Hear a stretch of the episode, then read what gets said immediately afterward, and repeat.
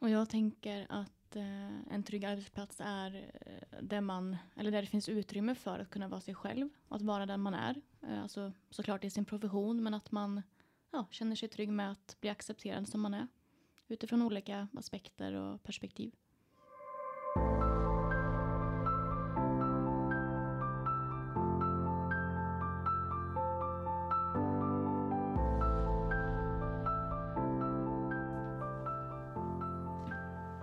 Hej och välkommen till Agera-podden. En podcast där vi på Agera Värmland tar upp frågor inom mänskliga rättigheter, demokrati och diskriminering. Allt med ett särskilt fokus på Värmland. Och idag har vi med oss hela Agera-gänget. Vi har Lars Stjernlöv. Hallå, hallå. Hanna Finell. Hej, hej. Nine Karlsson-Norman. Hej. Och jag heter Per Hudén. Hur mår ni i vårsolen? Mycket bra, får jag ändå säga. Ja, vi bastar här i poddinspelningsrummet. Ja. Ja, man vill ju inte klaga nu.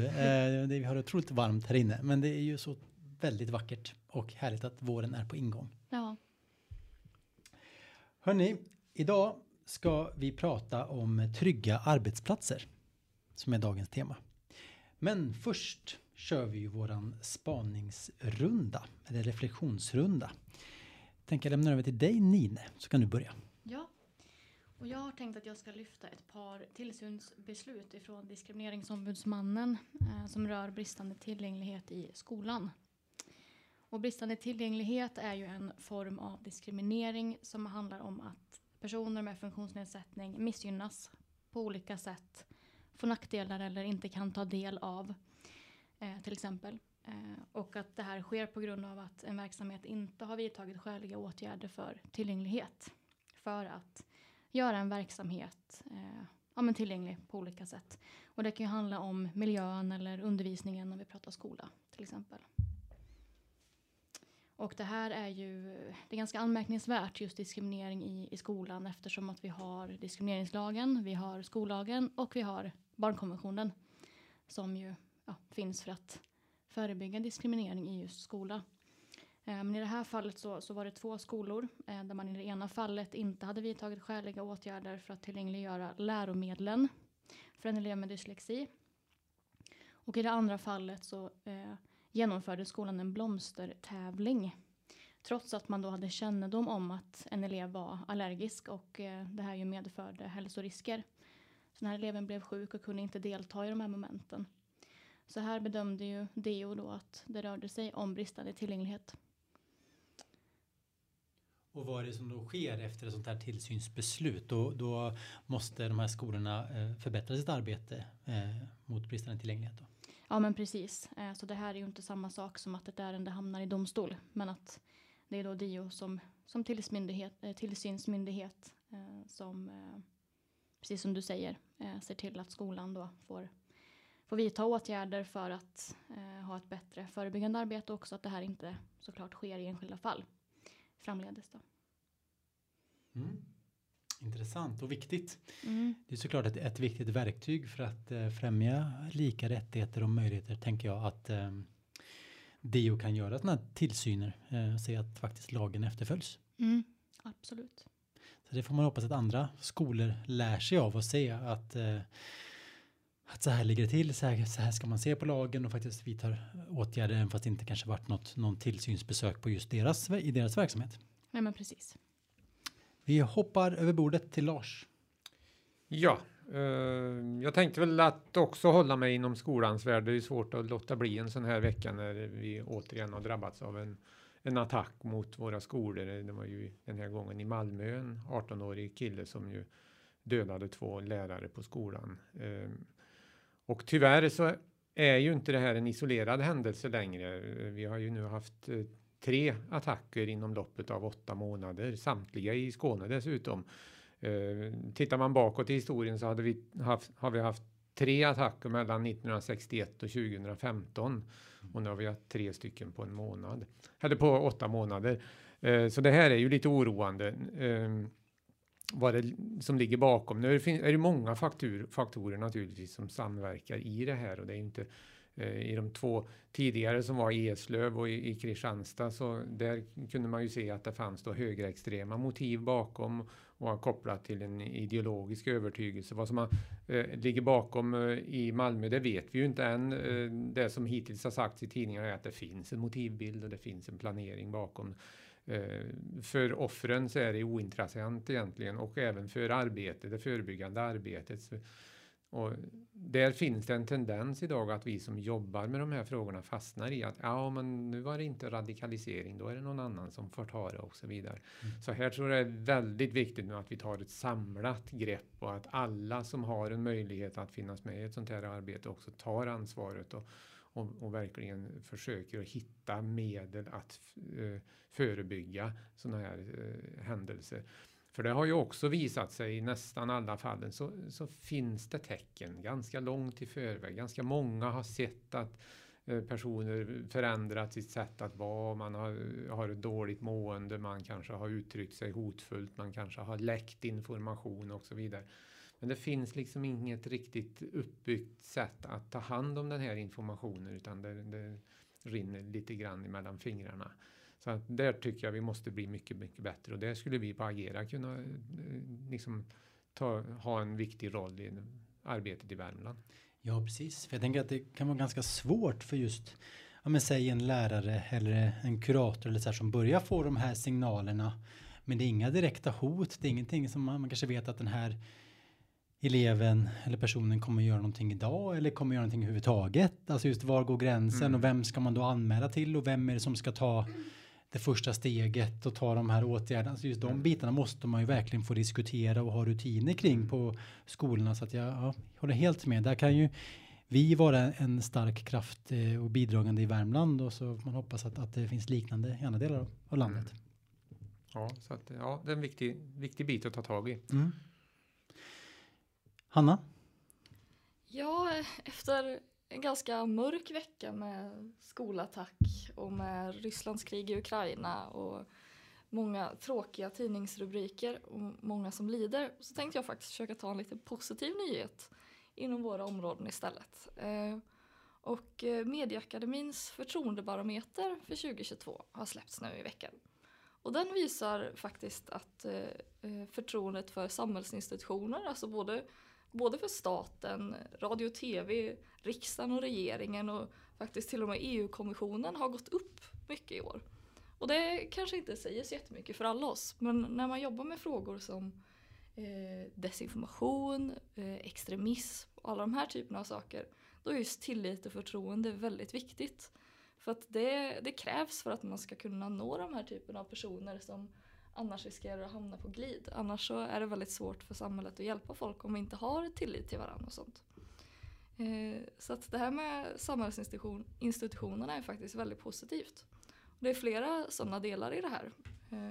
Med förtroendet för medier som gör ordentliga granskningar, inte bara någon YouTube-influencer eller sådär. Att det har gått upp.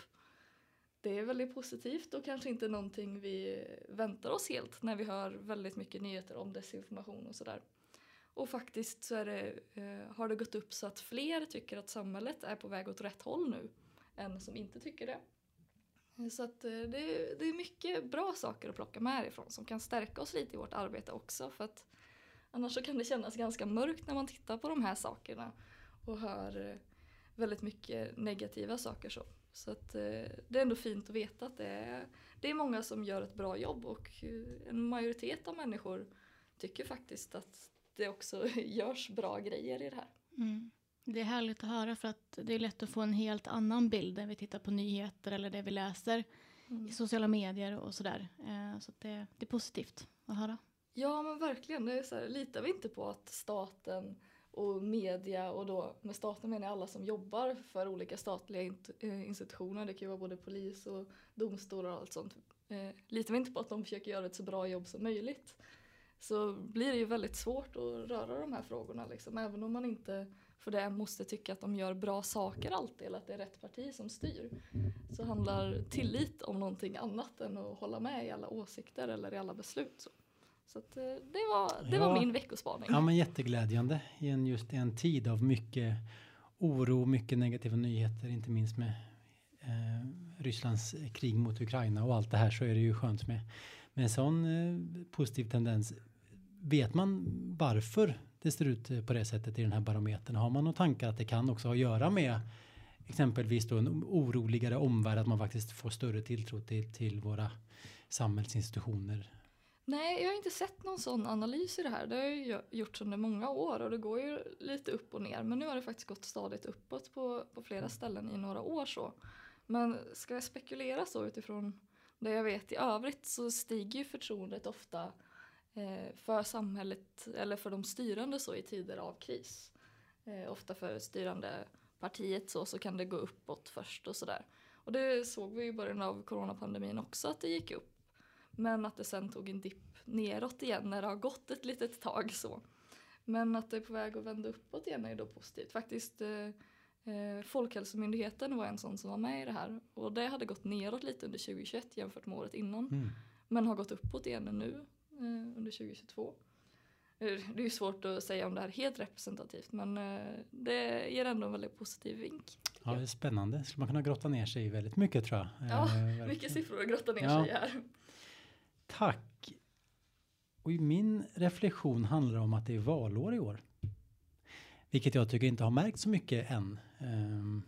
Och det är kanske också beroende på just att vi har ett krig i Europa. Och att det naturligtvis ska fokus ligga där. Och att det kanske är ganska vettigt att man inte kör igång med den inhemska politiken allt för mycket. Eller drar för stora växlar i valrörelsen än. Men hittills tycker inte jag att jag har märkt så mycket i alla fall av någon valrörelse.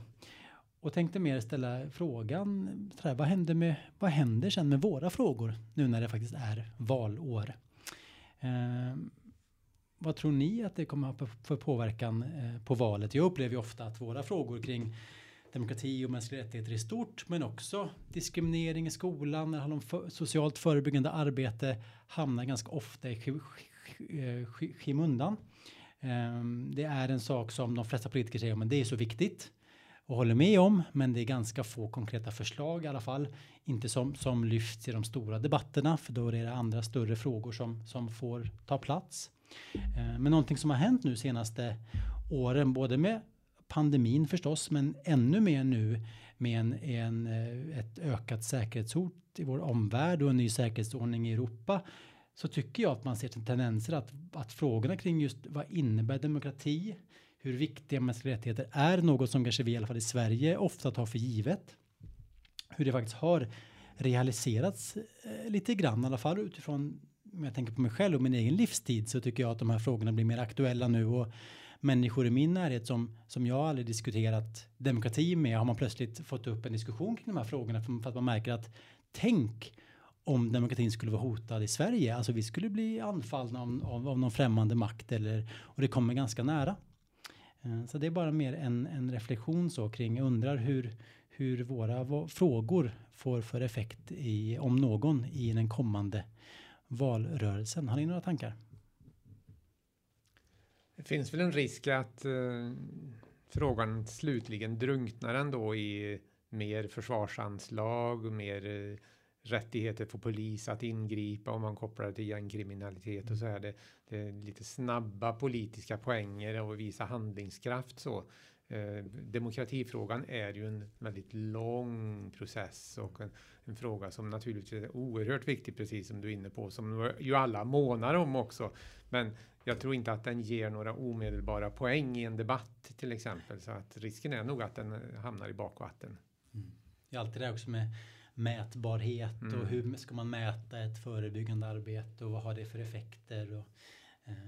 För det är klart, det kan man i vissa tider vara helt relevant med ökade resurser till både polis och försvar och så, men jag håller med att det är nog lätt att det försvinner lite grann och att det sällan hörs från i alla fall i debatterna kring de här frågorna, men som är så viktiga kring det socialt förebyggande arbetet, och att man har en beredskap och satsa väldigt mycket på samverkan. Inte minst när man går tillbaka till det som har hänt i Malmö med olika instanser, skola och socialtjänst och polismyndighet och så vidare. Jag tänker kring det här med alltså demokrati och mänskliga rättigheter, att ofta när vi pratar rättigheter så säger man att staten ska skydda, respektera och främja mänskliga rättigheter. Och i och med kriget nu mot Ukraina och det som händer i Ryssland och det som såklart sker i Ukraina, så ser vi ju egentligen att rättigheter nedmonteras och har gjort under en lång tid, framförallt i Ryssland. Och det gör ju att man kanske får ett fokus på det här med att vad ska man säga, staten ska respektera rättigheterna, man får inte kränka människors rättigheter. Så frågan blir ju då vad som händer med det perspektivet som handlar om att främja rättigheter.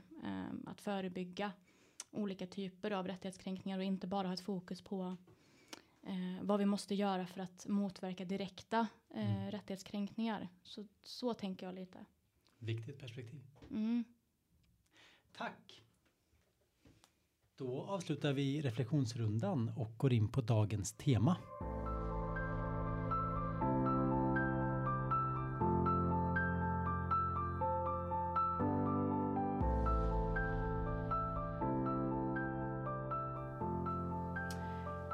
Vi ska prata om trygga arbetsplatser, hade jag tänkt. Det är ju något som vi på Agera Värmland utbildar om. Framförallt inom ramen för vår antidiskrimineringsbyrå. Och det här att alla vill vi vara trygga på jobbet. Och för vissa av oss så är det självklart för att man kanske har en bra arbetsmiljö. Men för andra så är det inte det. Utan man får gå till jobbet med en klump i magen eller inte känna sig helt trygg.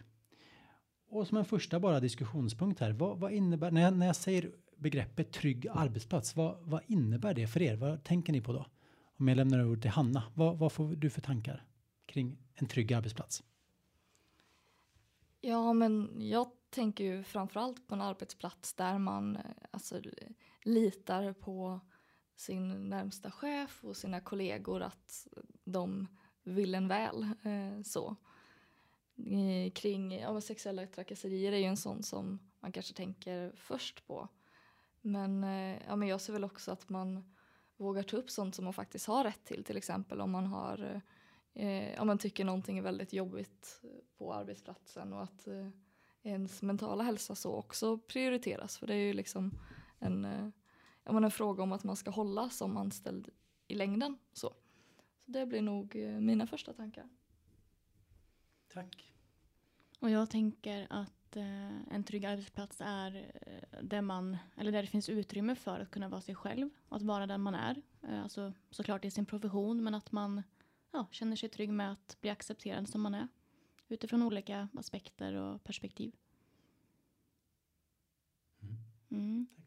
Tänker du, Lars? Ja, precis som du säger. Det är högt i tak är väl en viktig del så för att kunna känna att man får vara den man är.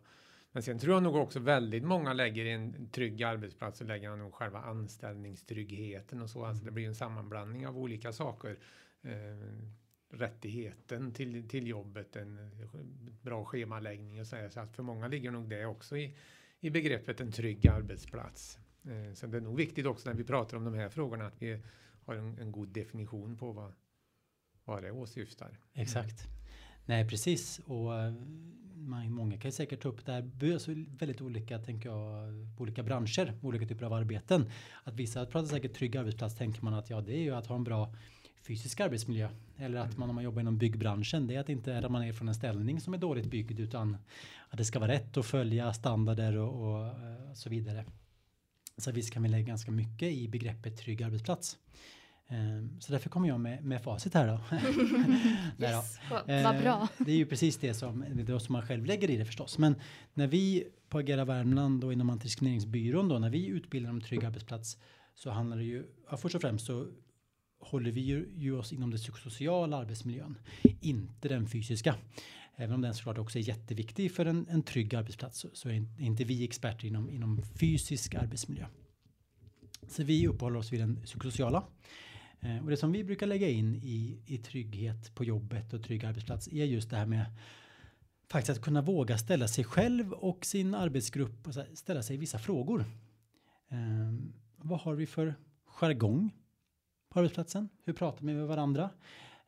Vad har vi för typer av kultur? Kan man också nämna som ett begrepp här när vi har...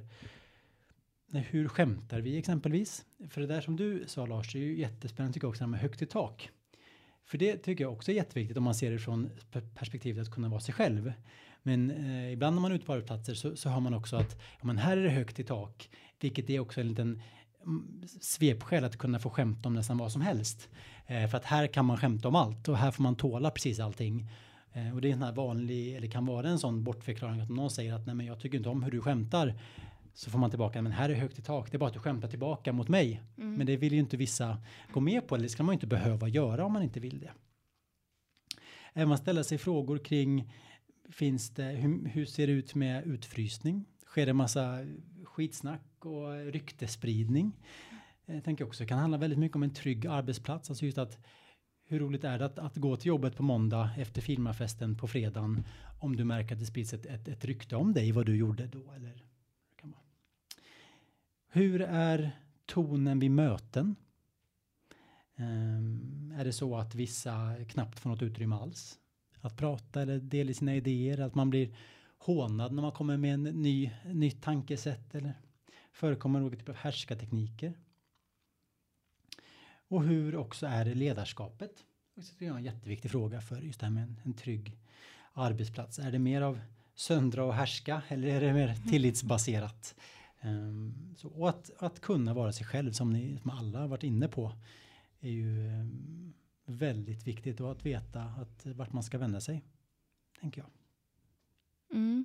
Jag tänkte på det här dels som du var inne på, Lars, kring trygga anställningar. Det är också något som vi brukar lyfta inom antidiskrimineringsbyrån när vi utbildar och pratar med arbetsgivare och sådär, att otrygga anställningar är ju någonting som också kan bidra till alltså otrygga arbetsplatser, eftersom att man kanske inte törs säga vad man tycker, man kanske inte törs anmäla, man kanske inte säger ifrån till kollegan som beter sig dåligt för att man vet inte riktigt hur anställningen ser ut.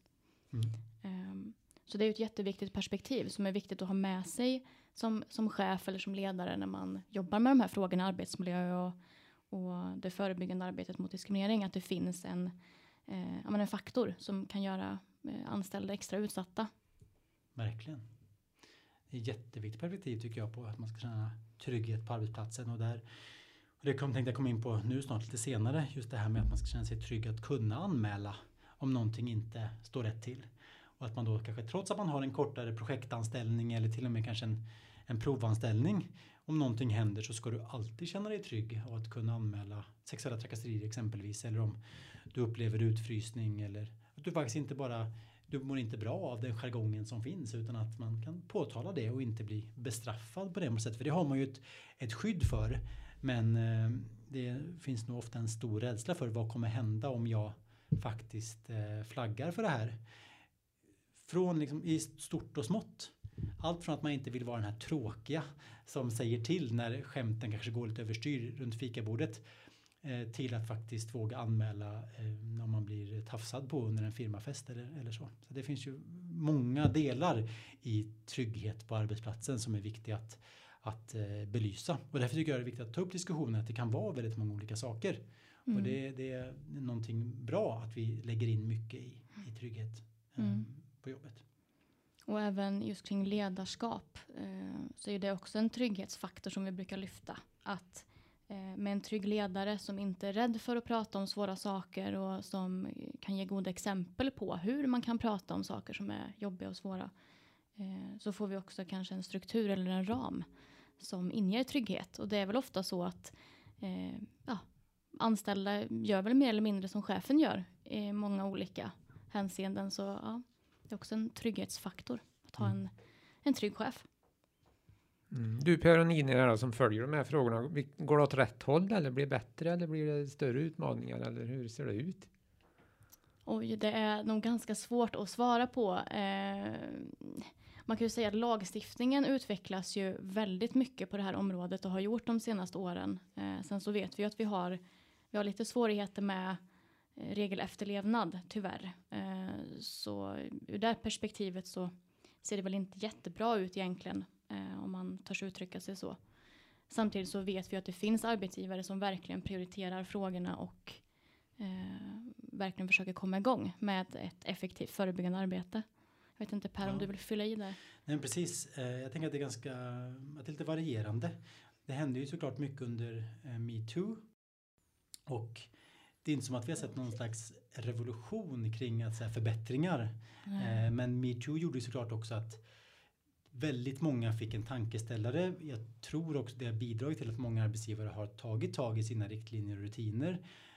Men vi är långt ifrån där. Och jag tror att som på vissa, om man tittar på trakasserier utifrån andra diskrimineringsgrunder så tror jag inte man jobbar med det lika mycket. Och tyvärr så i dagsläget så gör ju tyvärr, tycker då jag i alla fall, Deo alldeles för få tillsynsbesök hos företag och arbetsplatser för att se till att man faktiskt har riktlinjer och rutiner på plats så att man följer lagen och sådär. Så att det finns mycket, mycket kvar att göra, men vi kan ändå, jag upplever ändå en viss förbättring och att man kan prata om det. Men jag ser också det här hur viktigt det är att man kopplar de här frågorna till också verksamhet.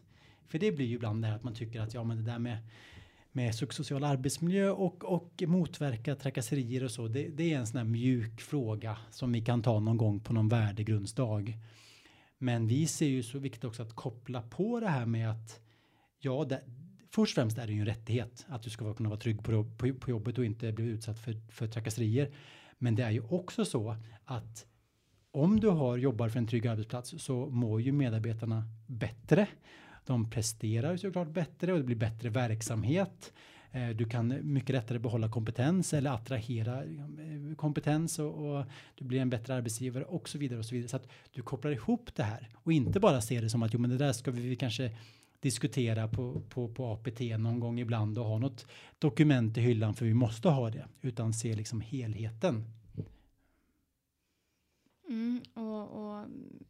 Det vi vet med statistik och sådär, nu är ju statistik som statistik är, den är inte alltid fullständig, men det kommer ju in anmälningar och tips och råd till diskrimineringsombudsmannen, och det man kan se är ju att de ökar ju inom arbetslivet.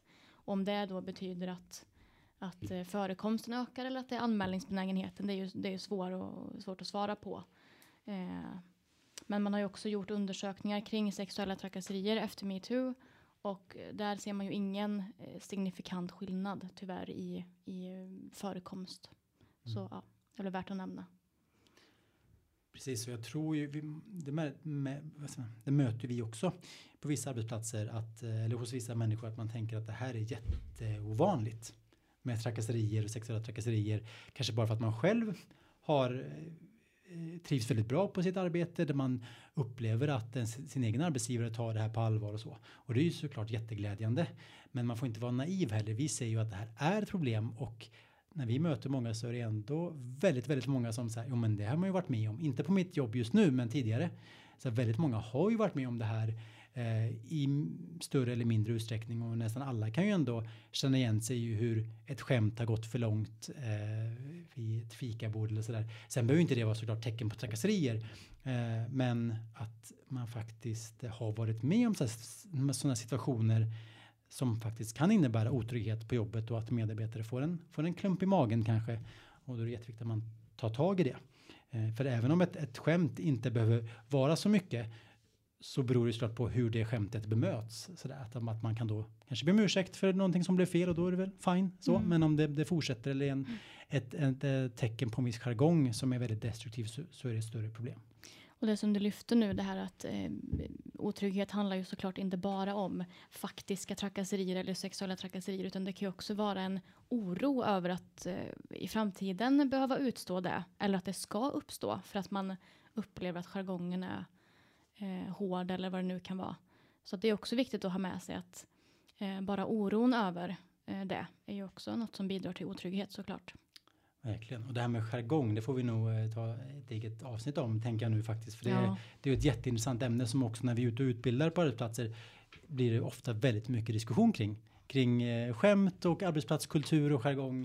Och det är inte alltid en lätt fråga. Och det handlar ju inte heller om att man inte ska få ha kul på jobbet. Alltså tvärtom är det ju. Men jag tänkte också prata lite grann om en vanlig dag på jobbet. Det är ju en kampanj som vi lanserade förra året. Att en vanlig dag på jobbet ska ju vara fri från trakasserier och diskriminering. Och en vanlig dag på jobbet är en digital plattform för att underlätta både det förebyggande arbetet och det hanterande arbetet för arbetsgivare, men där också det finns möjligheter för både medarbetare och fackliga ombud att få bra information. Så det här är alltså en hemsida, envanligdagpajobbet.com, som man får använda, där det finns konkreta tips och verktyg hur man kan jobba. Att arbetsgivare faktiskt, vi visar väldigt tydligt att arbetsgivare har ett stort ansvar här att ta tag i de här frågorna. För även om såklart att arbetsmiljön, alla medarbetare och arbetsgivaren är ju tillsammans såklart ansvariga eller har ett delansvar för att arbetsmiljön är god. Men det formella ansvaret ligger på arbetsgivaren. Och arbetsgivaren har ett stort ansvar att se till att arbetsplatsen är trygg och att arbetsmiljön är god.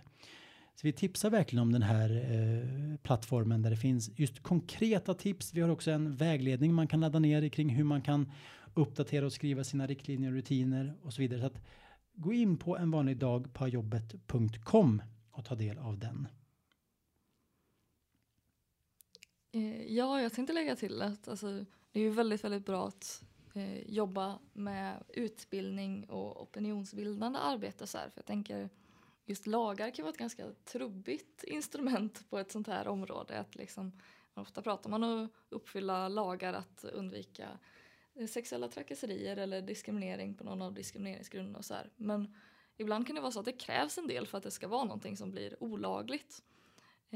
Och som vi vet med både sexism, rasism, många sådana frågor, så är det ju inte av folk som kanske är illamenande eller som tycker själva att de håller på med den typen av saker, utan det kan vara saker som man kanske inte tänker på eller sker under medvetet.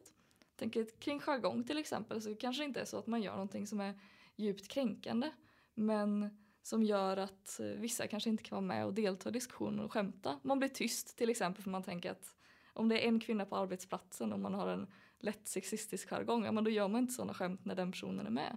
Men det blir ju också utestängande så om man inte kan... få vara med och skratta med de andra på fikat till exempel. Även om det är någonting som görs kanske för att man vill vara snäll då. Ja. Mm. Och samma kring andra saker, till exempel gravida kvinnor eller kvinnor som har blivit mammor nyligen, att de får mindre ansvar på jobbet och sånt för att man tänker att de vill spendera mer tid med barn och sånt. Det är ju inte olagligt och det är ju välmenande. Men det kan ju faktiskt också, det är ju inte alls säkert att alla mammor vill få mindre ansvar på jobbet. Det kan ju tvärtom vara så att man vill utöka sitt engagemang eller sådär. Så att därför sådana här grejer som en vanlig dag på jobbet, sånt är ju väldigt bra även utifrån ett sånt perspektiv, när det inte är så grovt att det är olagligt eller djupt kränkande, utan det bara är någonting som gör att alla inte får det utrymmet som de skulle kunna ta annars. Mm. Ja, men exakt, och det är helt med, och det är ofta som i alla fall jag ser det är ju att våga ställa sig själv frågor. Att man som arbetsgivare och chef, men också som faktiskt enskild medarbetare, att man vågar ställa sig vissa typer av frågor. Hur är mitt beteende? Vad har vi för kultur på arbetsplatsen? Hur ser vårt förebyggande arbete ut? Hur ser vårt arbete ut när något faktiskt händer? Och så vidare. Att man vågar ställa sig de här frågorna och fundera kring det och ta till åtgärder. Mm. Och just kring trakasserier och sexuella trakasserier, och när vi pratar jargonger och beteenden som kan... bidra till och möjliggöra att trakasserier faktiskt kan ske. Här skulle man ju nästan vilja visa en bild på våldspyramiden och om hur man genom jargonger och skämt och beteenden kan flytta på gränser och vad som blir norm för att skämta om, och ja, hur en normalisering enligt då den här modellen till slut kan möjligen resultera i olika våldshandlingar, och här sorterar ju trakasserier och sexuella trakasserier i olika former. Så att det är viktigt att prata om allt det här som händer innan det blir någonting olagligt, precis som du lyfte, Hanna. Att lagen sätter någon typ av minimigräns. Men vi har ganska mycket vägledning idag i den lagstiftning som handlar om att förebygga diskriminering. Och där handlar det om att titta på de här strukturerna och hur har man flyttat på gränser, eller vad skämtar vi om och vad är jargongen. Så det är jätteviktiga perspektiv. Mm. Det känns ju igen med vårt arbete med extremism så också, att det flyttar på gränser för vad som anses normalt. Mm. Så. Ja, det är väldigt olika områden såklart, men det finns ju en sån modell för alla former av våld egentligen.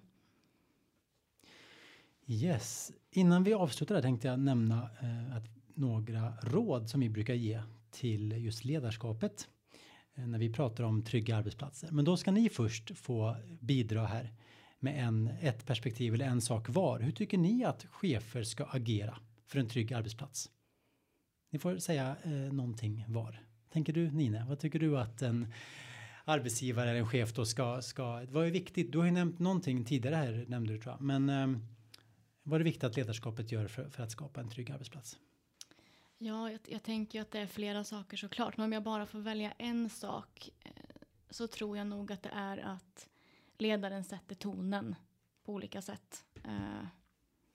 Och att man håller i stafettpinnen och visar att man prioriterar de här frågorna. Och att man sätter en ton helt enkelt. Mm. Hanna? Ja, men jag håller med. Inte bara delegera ut ansvaret till någon anställd som får hantera den här typen av frågor. Utan att man visar att man faktiskt själv är drivande inom det här. Man tydliggör vart det finns stöd och resurser att få. Tänker man tar upp det på individuella samtal man har och sådär också. Så att det inte bara blir, ja men hallå, det är väl ingen som känner sig kränkt här i stort gruppforum och sånt. Ja, tack. Lars? Kör väl lite på samma tema där då. Ta mitt favoritord, tillit. Ja. Och det tänker jag skapa liksom en känsla av tillit. Att man vågar lyfta saker och att man som ledare också är lyhörd för när de kommer. Det är väl en, tror jag, viktig sak. Otroligt viktiga perspektiv. Tack. Och jag har också några punkter här som vi brukar ta upp på våra utbildningar. Först då att vara aktiv som chef och ledare. Ibland när det kommer ärenden, kanske i form av diskriminering eller trakasserier, så kommer anmälningar. Så kan det vara ganska svåra ärenden. Många blir väldigt ängsliga och tycker jag vill inte göra fel. Men det kan ibland leda till att man inte gör någonting alls. Att man faktiskt blir passiv istället. Och det brukar vi säga lite sådär att det är nästan det värsta man kan göra. Så att vara aktiv i både det förebyggande och det hanterande arbetet som chef. Och stötta medarbetare.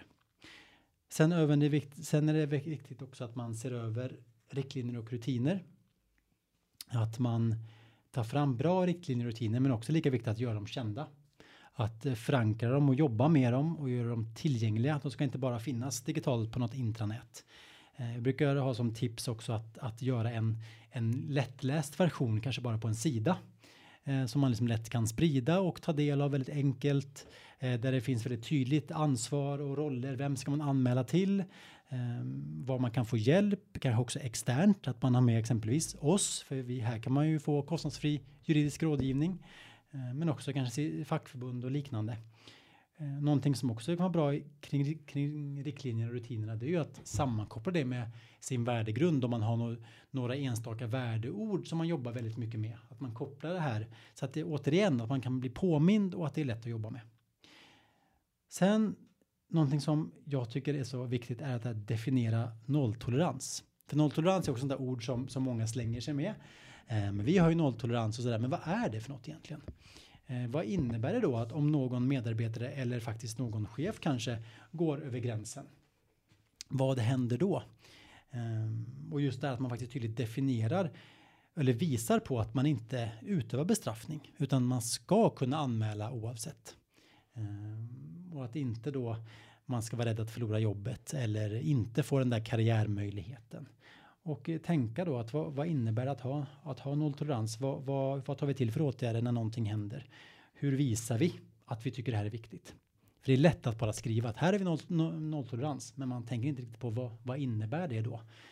Och det kan skicka väldigt fel signaler att om en medarbetare som anmäler exempelvis sexuella trakasserier och sen upplever att arbetsgivaren inte gör så mycket.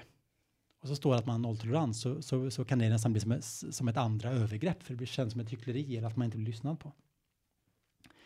Även kunskap är jätteviktigt. Vi tycker att man ska jobba mycket med utbildning. Och då är det hela arbetsplatsen. Alltså från ledningsgrupp eller styrelse ner till linjen. Alla ska ha utbildning. Tänk lite grann som du sa, Hanna, där. Att inte bara delegera ner till någon jämställdhetsansvarig eller liknande. Utan det här ska genomsyra hela verksamheten. Och kunna också koppla det här som vi var inne på tidigare med verksamhetsnytta och välmående medarbetare. Och välmående medarbetare så brukar vi också trycka på just det här att kunna vara frikostig med företagshälsovård. Alltså bryr sig om medarbetarnas hälsa, att kunna gå och prata med en utomstående om man mår dåligt. Och det hör också ihop med trygg arbetsplats, att man känner att man kan ta upp vissa saker. Och det sista jag tänkte nämna, det är också det här med att vilja varandra väl, att det ska finnas en positiv inställning i det här arbetet. För som vi är inne på så upplever vi många att det här är svåra frågor, och det kan det vara. Särskilt eftersom att den allmänna debatten är ofta väldigt, väldigt både hatisk och het och polariserad vad gäller rasism och sexism, och man kan känna att man vill absolut inte säga något fel. Man vill försöka vara respektfull, men det kan bli till en ängslighet. Det kan också vara så att när man väl kanske säger till, när någon kanske råkar säga fel, så blir det väldigt anklagande, så att man går på defensiven istället, vilket inte löser någonting. Så att när man har såna här diskussioner, att man försöker ha en positiv inställning och just det här, att vi vill varandra väl, så att man kan bygga en kultur av att man också kan säga till när någonting kanske blir fel. Och så kan det sluta där. Det inte behöver vara en alltför stor grej, utan då kan man faktiskt tänka efter och ändra sig. Och man kan ha en öppen diskussion och sådär. Det är jätteviktigt så att det inte blir anklagande. För då kan det, enligt min erfarenhet i alla fall, nästan förvärras. Mm. Och det här som du nämner med debatten i de här frågorna. Att den ofta är väldigt hård, anklagande, polariserad. Det är ett jätteintressant perspektiv. Vad gör det egentligen med det arbetet som ska ske ute på arbetsplatserna? Mm. Det känns som att det kanske försvårar en hel del att kunna prata om saker som människor. Så att säga. Så att det är väldigt viktigt. Ja, det tror jag verkligen. Och det är så att ledarskapet måste gå först här. Det är ju något vi kan avsluta med, tänker jag. Mm. Mm. Då tackar jag för dagens samtal till er här i denna poddbastu som vi sitter i här. Det börjar bli riktigt varmt nu. Tack även till dig som har lyssnat.